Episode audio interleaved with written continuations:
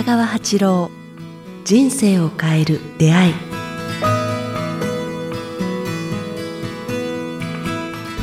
こんにちは、早川洋平です。北川八郎、人生を変える出会い。今日は第59回をお届けします。北川先生、よろしくお願いします。よろしくお願いします。さあ、久々に質問なんですが、実は質問が最近すごく増えてきてですね、もう本当に質問だけで毎回いけそうなんですが、本当にありがたいことですが、今日はじゃあ質問でいきますね、先生。はい。こんな質問いただいています。北川先生、早川さん、はじめまして、ジラフハートと申します。いつもありがたく拝聴しています。根本的なところが北川先生に、とても近い価値観を提唱している方を、支援しているのですが、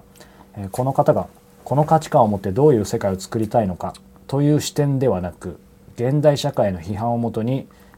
広めているような感じがして、とても残念に感じています。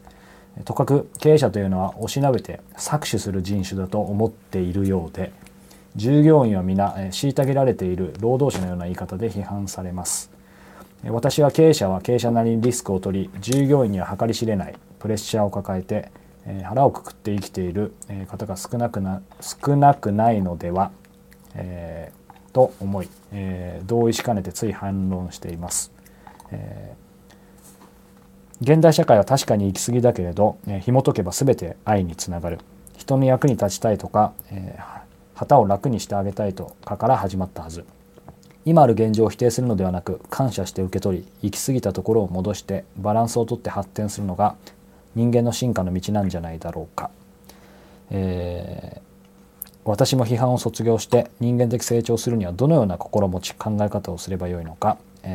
お話を聞かせていただければ幸いですということで、はい、こんな質問いただいています。なんかとてもこの方は分かってると思うんですよね。で、この指導者という方のことについては批判はできないんですけども、人を指導する人とか思想を教える人はもう徹底した肯定意識の中に生きなければならないんですよね。肯定意識、でそれでないと人を救えないと言いますかね、だから批判するとこうその方向に人々を導いてマイナスの方向に行ってしまうので、指導者になる人は徹底した肯定意識って言いますかね、こう愛っていうものにこう目覚めた人でなければ大いなる指導者にはなれないと思います。学者にはなれると思うんですね。学者は批判していいと思うんですけども、この方はだからある意味学者なのかも分かりませんね。で、このジラフハートさんがおっしゃってるように、私の周りではの経営者っていうのはみんなすごい素敵な方が多いです。この周りの人たちを救おうと、で社員を救おう、家族を救おう、地球を救おう、それからなんか森林を救おう、この地球をなんかより良いものにしようとするこう経済活動を通してその方向にこう目覚めた人たちがもう何百人といるんですね。で私はその人たちをこう日本の方なので侍経営者、志ある侍経営者っていう呼び方をしてるんですけども、刀を持ち込まないと言いますかね、生活や経営に、そして神の愛を感じている人、宗教ではなくてね、そういう人を私たちは育ててるし、そういう人が私の周りに集まってます。で私もそういうオーラを発すると、そのオーラに集まってくる人たちはまたそういう人たち、目覚めを起こす人たちって言いますか、だから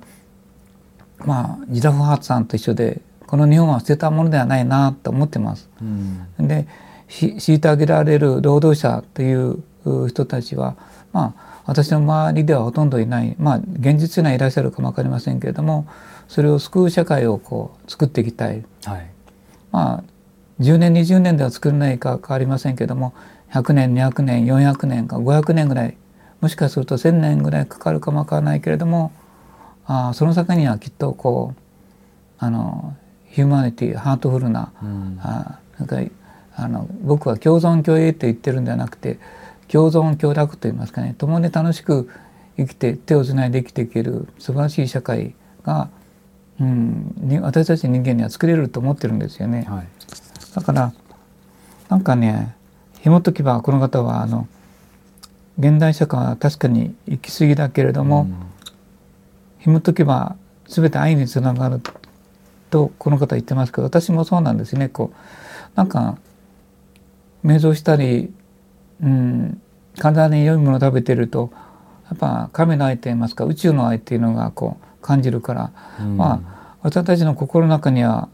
DNA の中には宇宙愛が仕込まれているのではないかなと思います。宇宙愛ですか。はい。だから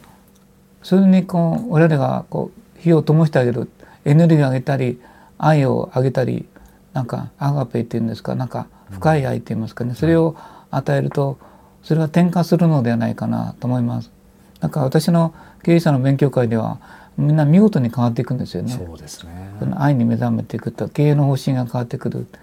自分だけで生きているっていうことはいかに虚しくて楽しくないか、まあ喜びを共にする人たち、ありがとうと言われる世界がいかにこう生きがいを与えてくれるかということに気づく経営者がたくさんいます。だからジラフハートさん、こう嘆かないで、大丈夫です。このあなたの言う通り、私たちはこう行き過ぎたところを戻してバランスをとって、人々に喜びや安心感やそれから楽しさやそういうものが、会社経済社会を通して作れるように、そういう人たちを育てるといいますかね、そういう経営者が今旅立っているし、増えてきましたね。すごいですね、この方ね、このご質問の時、紐解けば全てが愛につながるってもう、ズバリですよね。なかなか普通そこまで書けないですよね。この方はよく分かってると思うんですね。心に火がついてると思うんです。だからその神の愛といいますか宇宙愛といいますか、宇宙愛ですね。そうですね。ちなみにこの方のご質問を拝読していると、この方が支持されている、このお話しされている方のことはこう敬いつつもやっぱり違和感を感じてるとか、そういうご質問内容でもあると思うんですけど、先生に伺いたいのが、こうやっぱりそのステージそのステージで、先生がよくその死を見つけなさいってありますけど、3人見つけなさいって話もありますけど、出会った時はもうすごく学んでこういい関係を築けても、自分がいい意味でですけど変わっていくときにその死から卒業するみたいな、そういうことって人生のステージであるんですか？ありますね。フロイトもそうでしたよね。フロイトとユング、だからどっちが先でしたっけ？ユングが、フロイトが先だったから、ユングはちょっと今混乱してますけども、彼も最初はユングについてて、フロイトだったかな。こちらが先の方ですね。で、やがて途中から意見が分かれて、そこをこう飛び出していくんですね。で、幅広い人類愛に目覚めて素晴らしいこう心理学を展開したって言いますかね、神意識に到達した、してますね。だから